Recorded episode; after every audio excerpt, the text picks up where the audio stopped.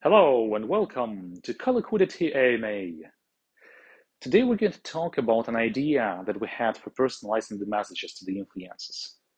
Right now we have been contacting the influencers and we've been in talks with some of them. We have already signed up a couple of influencers, but the response rate is pretty low, so we want to increase it further. And one of the ideas, uh, one of the tips to increase the response rate is to personalize the message we already do the basic personalization, like we include the name of the influencer, but we also want to personalize it further. We want to create a connection between the influencer and Fairpool, our proposal. So we had this idea about creating the influencer specific pages. It's gonna look like this. Let's say you're an influencer and your name is John, and you receive a message which says, uh, hey John, would you like to create your own token? Uh, it's gonna look like this and there is a link to fairpool.io slash demo slash John, your nickname.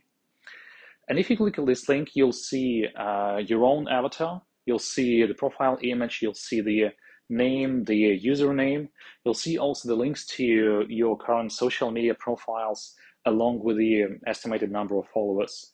And you'll see the chart. You'll see the uh, lifetime earnings also so you'll see uh, how much money you theoretically would have been making if you had launched your own token. And there's going to be a help text which says um, that these lifetime earnings are estimate uh, and they have been calculated this specific in this, this, specific way so that the influencer would understand uh, what this figure means. Uh, there's going to be a chart. There's going to be buy and sell buttons. So uh, we think it's going to be much easier for the influencer to understand our value proposition this way if they actually see the demo. Uh, of course, it's going to be just a demo, so when the influencer clicks buy or sell button, uh, they will be presented with a pop-up which asks them to get in touch with us if they want to launch their own token. So we'll try this idea and uh, we'll see how it goes. We'll see how it increases our response rates. Thank you for listening to this AMA and see you next time.